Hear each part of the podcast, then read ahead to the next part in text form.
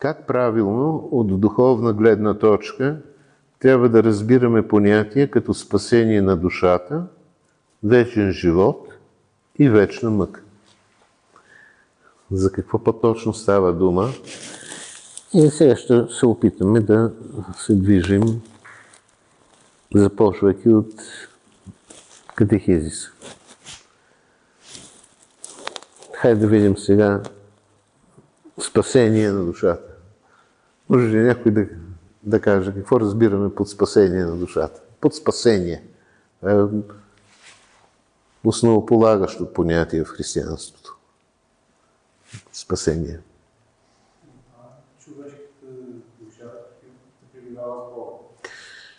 Наистина, понятието спасение в, прякото му, в прекия му смисъл или термина в прякото му значение предполагат спасяване, спася, спасение от нещо. нещо, което ме застрашава. А, да, най-голямото нещо. От смъртта и от страстите. Така, точно така. Смъртта, греха, дявола. А, така, точно така. От греха, от смъртта, дявола, който придобива власт над човека след грехопадението. От проклятието избавил ние си от клятви законния, честно и от Твоя крови, оказваме. Проклятие да е поради Тебе земята. Така, точно така. Ето, това ще срещнем и в един катехизис. Като, разбира се, ни се даде е, съответното пояснение. Хайде сега да си го кажем по-цялостно. Спасението е избавление на човека от греха и неговите последствия, смъртта и ада, от гласа на демоните, от проклятието. Негов завършек на спасението е пълнота и пълнота е вечният живот, вечното блаженство в Царството Небесно след второто Христово пришествие и последния съд. Е, та спасението е, е най-важна цел в земния живот на човека, основополагащо начало в цялостния живот. Главен принцип, казано на съвременен език, в стратегията на човешкото съществуване. Това нещо, ако човек не го е, приеме за себе си, може да не го осмисля точно по такъв начин. Човек може да го възприеме непосредствено в е, сърцето си, така както имаме примери. От житията имаме много примери, когато хора от света слушат в храма по време на богослужение Светото Евангелие и едно изречение така запада в сърцето им, че последва наистина цялостна промяна на живота, цялостна промяна на живота. Човек оставя всичко и тръгва подир Господа, точно както се казва за а, светите апостоли а, Петър и Андрей. Е, скоро ще честваме памета на светия апостол Андрей. Оставиха всичко. И мрежи, и всичко в света и тръгнаха подир Спасителя.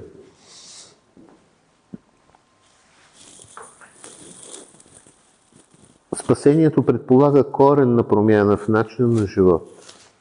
В Новия Завет четем обличане в новия човек, един образен израз. Това означава коренна промяна на живота. Обличан, това светия апостол Павел ни да са облечен в новия човек, създаден по Бога, в святост и правда на истината. Живота Христа означава същото. А вечният живот, ако пак си послужим с образен език, е като посято в нас семе. Това са вярата, покаянието. Това е семето. Вярата, покаянието. Господ Исус Христос казва, който повярва и се кръсти. Е, начало. Светоевангелските добродетели, стремежа на човек да е, живее като изпълнява Христовите заповеди, т.е. придобиват и тия добродетели. Като се ползва от благодата на светите таинства в църквата. И това семе, разбира се, молитвата, всичко това, което наричаме духовен и църковен живот, това семе дава своя зрял плод, пълнотата си на живот в Христа след възкресението на мъртвите. Защото това е пътя, по който ние се приближаваме до Спасителя, общуваме с Него, съединяваме се с Него. Това е пътят. Но за да върви човек по този път, би трябвало за себе си наистина да постави е, спасението, целта, т.е. общуването с е, Господа, стремежа да освоява евангелските добродетели като водеща цел в живота си. Сега нека да се опитаме да поговорим за а, вечния живот. В Евангелието ние имаме много места, в което, в които се говори за вечния живот. А вечен живот е това, казва сам Спасителя, да, да, да вярват в Бог Отец и в Исус Христос, когато Той е изпратил. Нека сега да, да видим какво ни казват светите отци за вечния живот. Според най-широко широко разпространеното светоотеческо определение, вечният живот е постоянен и неизразим покой в Бога. Единение с Него. В това единение отношенията аз, ти не се изпразват, напротив, придобиват съвършена пълнота. Тоест и в според нашата вяра, общуването на човека в Бога не е както в източните религии, където човек се разтваря там в някаква ирвана, а е общуване между личности. И при най-дълбоко единение на човека с Бога, човек напълно запазва, съхранява своето съзнание, своята личност. Няма никакво изчезване, разтваряне на човешката природа или на човешката личност. Преподобният Йоан Дамаскин подчертава, че в бъдещия век праведниците ще се прославят заедно с Сина Божий, вечно гледайки към Него и вечно виждани от Него. Разбира се, става дума за духовни състояния, за състояния, които са качествено различни от всичко това, което ни е дадено, което ние по-точно имаме като опит в този живот, като изключим тези мигове, които Господ ни дава да вкусим. Дали това ще бъде вътрешен мир, дали това ще бъде един покой след принесено покаяние и отеха от Божията милост. Това са обикновено мигове. Там това е една пълнота, за която ние можем да говорим с думи, които обаче изобщо не могат да изразят не само нейната същност, но дори и бледо да я опишат.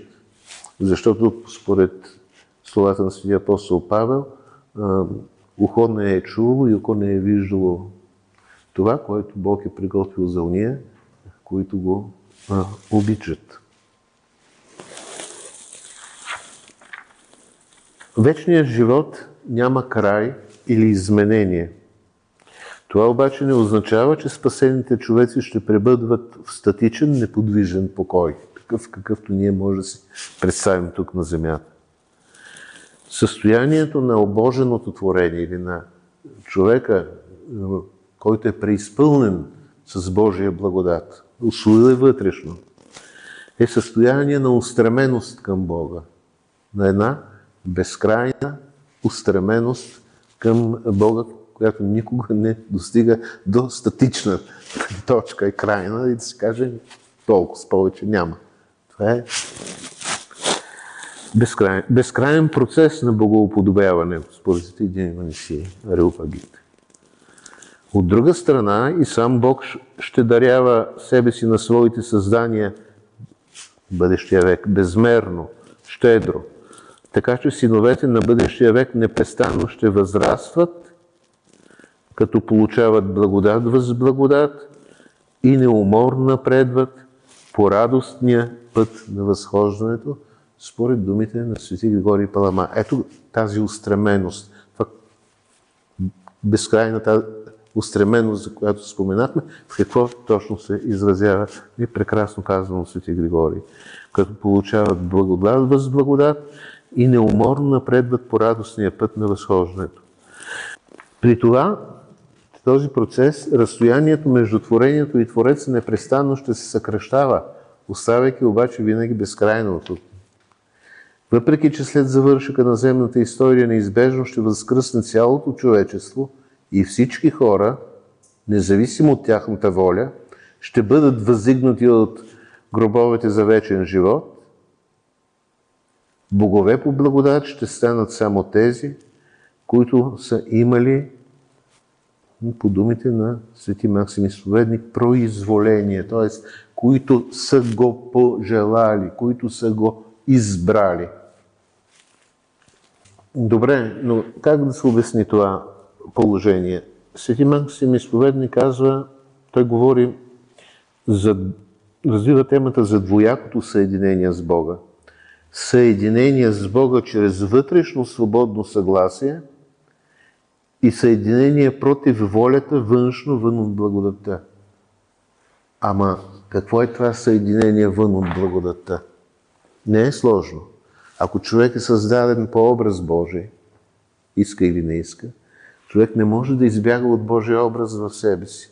По силата на това, той е свързан с Бога. Но ако целият живот му е предминал под знака на това, че той не иска това съединение, той не иска никакъв Бог, а човек има право на този избор, той иначе нямаше да е свободен. Макар, че нали, началото на този избор е ясно в рая. Оттам вече е извора на вечната мъка. Аз, аз не искам това. Просто аз не искам. Всичко, това нещо не го желая, не го искам. Както един самоубиец казва, аз не желая да живея. Не искам да живея. Даден ми е живот. Кой ме е питал? Той може да е, вярваш да има много по много по-дълбок издържаш или може да не е вярваш, да каже, аз съм биологично създаден. Не ме интересува Бог, не ме интересува нищо. Даден ми е живот, мен не ми харесва този живот. Не го искам. Излизам от него. Но той може да го направи, но както казват някои, да, това е изход. Но единственото положение, от което пък няма изход след като го направиш.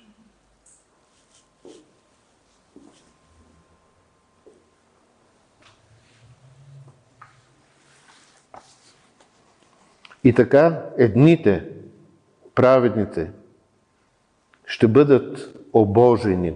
Та, едните, праведните, ще бъдат обожени чрез действието на Божиите енергии, Божията благодат, придобити вътрешно от тяхното същество – а другите ще пребъдват в състояние на външно съприкосновение с Бога при отделеност от Него. Ето как каза Владимир Ловски, един известен богослов. Една и съща Божия любов обхваща всички, и добрите и злите, но неразкаялите се грешници не са способни да преживеят блаженството на тази любов.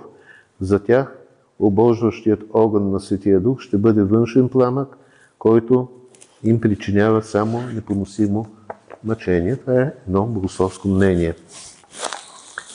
Има и, и други, но сега въпросът за вечните мъки. Тежък, един от най-тежките въпроси. Добре. В Евангелието думите на Спасителя са съвсем ясни пастиря, който ще раздели овците от козите. Мисля, че си го спомняте. И последното изречение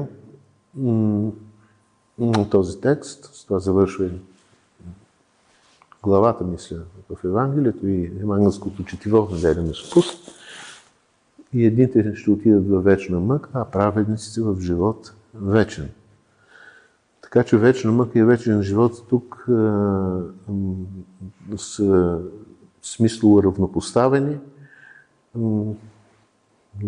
От тези думи на Спасителя, не, не, тези думи на Спасителя не дават основания да, да се мисли, че вечната мъка, да, тя може да е много, много, много дълга, ама няма да е, е вечна безусловния смисъл на думата и ще дойде време, когато и грешниците е, ще се очистят и, и те ще влязат в е, Царството Небесно.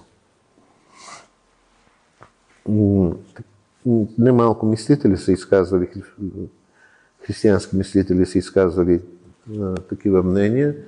Един от тях той е осъден на Вселенски събор, един изключително талантлив мислител, за съжаление, с така, доста погрешни от гледаща на преданието разбирания, високо образован, Ориген, живял през трети век. Той е смятал, че дори и самия Сатанаил също ще се спаси. Т.е. дявола и ще настъпи едно всеобщо възстановяване на творението.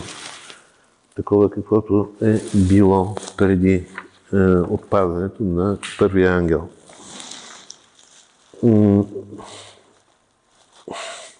Сега тук ще ви прочита някои неща. Победата на Исус Христос на Тада не означава Неговото изчезване. Не означава и премахване на вечните мъки, които ще изпитват грешниците в Ада. Съществуването на Ада и вечните мъки, както ви казах, е едно от, едно от най- най-трудно разрешимите противоречиви постановки или антиномии, както се наричат в богословието. Ако Бог е любов, то не би трябвало да съществуват. Но ако надарено с разум същество има свобода на самоопределение, т.е. Да, и по отношение на Бога, да приеме Бога или да се откаже от Него, то това същество трябва да има възможност да се намира вън кавички от Бога и при това положение трябва да съществува и ад, където тази възможност се осъществява. Някои от светите отци предлагат разрешение. Свети Исаак Сириец пише, че мъчните в геенната, т.е. в ада, биват поразявани от бича на любовта. Това на пръв поглед странно твърдение в действителност съдържа много дълбока мисъл – дори и грешниците в ада не са лишени от Божията любов. Но ако за праведните тази любов е източник на блаженство, за грешните тя е бич. Подобно явление се среща още в земния живот на човека, когато тялото и кръвта Христови, сравнявани в молитвите преди свето причастие с огън, могат не само да просвещават и очистват, но и да го опалват – ако се причастява недостойно. Бог не изобретява никакви наказания или мъки за грешниците. Те сами създават извора на страданията в самите себе си. Това става, когато човекът избира свой, независим от Бога, жизнен път. Още в тукашния живот той търси за себе си място извън Бога. Такова място в кавички, което най-добре би съответствало на неговото състояние. На пръв поглед желанието да избереш за себе си да изглежда странно, но ако си спомним, че човек може чрез своите избори да изпадне в такова състояние, в което злото става за него извор на радост, то наличието на такова желание не изглежда странно. Даже имаме и такава дума – злорадство. По силата на любовта си и дарената на човека свобода, Бог предоставя на последния възможността да осъществи желанието си. Според Светоян Златоуст, именно поради любовта съществува адът, т.е. мястото, където се отдалечават от Бога грешниците, които не са пожелали да живеят с Него. Радостта, поражена от зло, естествено няма нищо общо с радостта от живота в Бога. Тя, подобно на червей, вечно ще е, така, гризе грешниците в ада. Адските страдания ще бъдат тежки и безисходни, макар и различни по силата си, в зависимост от дълбочината на падението на един или друг грешник. Сетивно детайлизираните описания на ада в християнската книжнина имат по правило символен характер. И червият, и огънят, и външната тъмнина. Всичко това в съответствие е, с думите на апостол Павел – скръп и утеснение върху душата на всеки човек, който прави зло. Всичко това са символи, с помощта на които можем по-добре да разберем състоянието на грешника. Символизмът е една от главните особености на библейския език. Тази особеност има предвид Свети Василий Велики, когато пише за адските мъки. Тези, които са вършили зло, ще възкръснат за посрама и съд, та да видят сами в себе си в мерзостта и отпечатъка на извършените от тях грехове. И може би по-страшен от тъмнината и вечния огън е този срам, с който ще бъдат увековечени грешниците, имайки непрестанно пред очите си следите от греха, извършен от тях, когато са били в плът. Подобно на някаква невидима боя, оставаща завинаги в момента на душите им на най-жестокото от всички мъчения, завършва светителят, е вечният позор и вечният срам.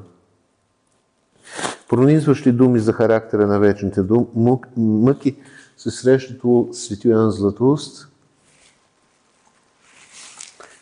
Ще ги прочита и с това ще завършим. По-добре е да се подложим на безчислени удари от мълния отколкото да видим как кроткото лице на Господа се отръща от нас и Неговото ясно око не желая да ни гледа. А, мисля, че казаното е, е достатъчно за така размисъл върху, върху тази тема. В него е, така е събрано, синтезиран синтезиран е опитът на, на църквата, на, на, на светите отци. Но най-същественото е в случая следното, според мен. Когато възприемаме тези неща, да имаме съзнанието, че първо, ние не можем с, нещо споменато, ще повторя, с разсъдъка си, с интелекта си, да проникнем в всичко това, защото то е духовно по своя характер. Второ, да имаме съзнанието, че това са едни интелектуални маркери, жалони, които показват посоката, пътя. И трето, тяхното приобщаването към, към тези истини на Божието откровение – става единствено по духовен път. Най-вече като се стремим да живеем като християни, т.е. ако се върнем към самото начало, ако спасението бъде така разбирано, както се опитахме да го очертаем, ако спасението бъде, е основополагащ смисъл основополагаща цел в нашия живот. В различни векове, това да речем 19 век, с развитието на индивидуализма, казвате, но това християните са егоисти, какво е това спасение, мислиш за себе си. Четохме какво казва Свети Юстин. Четохме какво казва Свети Отци. Това е съвсем ясно, че за да можеш да постигнеш спасението, един от най-големите подвизи е отказване от своето его, от, от своето аз, от своето а, грехопаднало аз, от всичко това, кое, което ни прави център на а, самите себе си, като дълбинно егоистични същества. Без това разчупване, без това да се пропука, да започнат да падат парчета, да започне да се разчупва, ние просто няма как да се спасяваме, да вървим по пътя на спасението.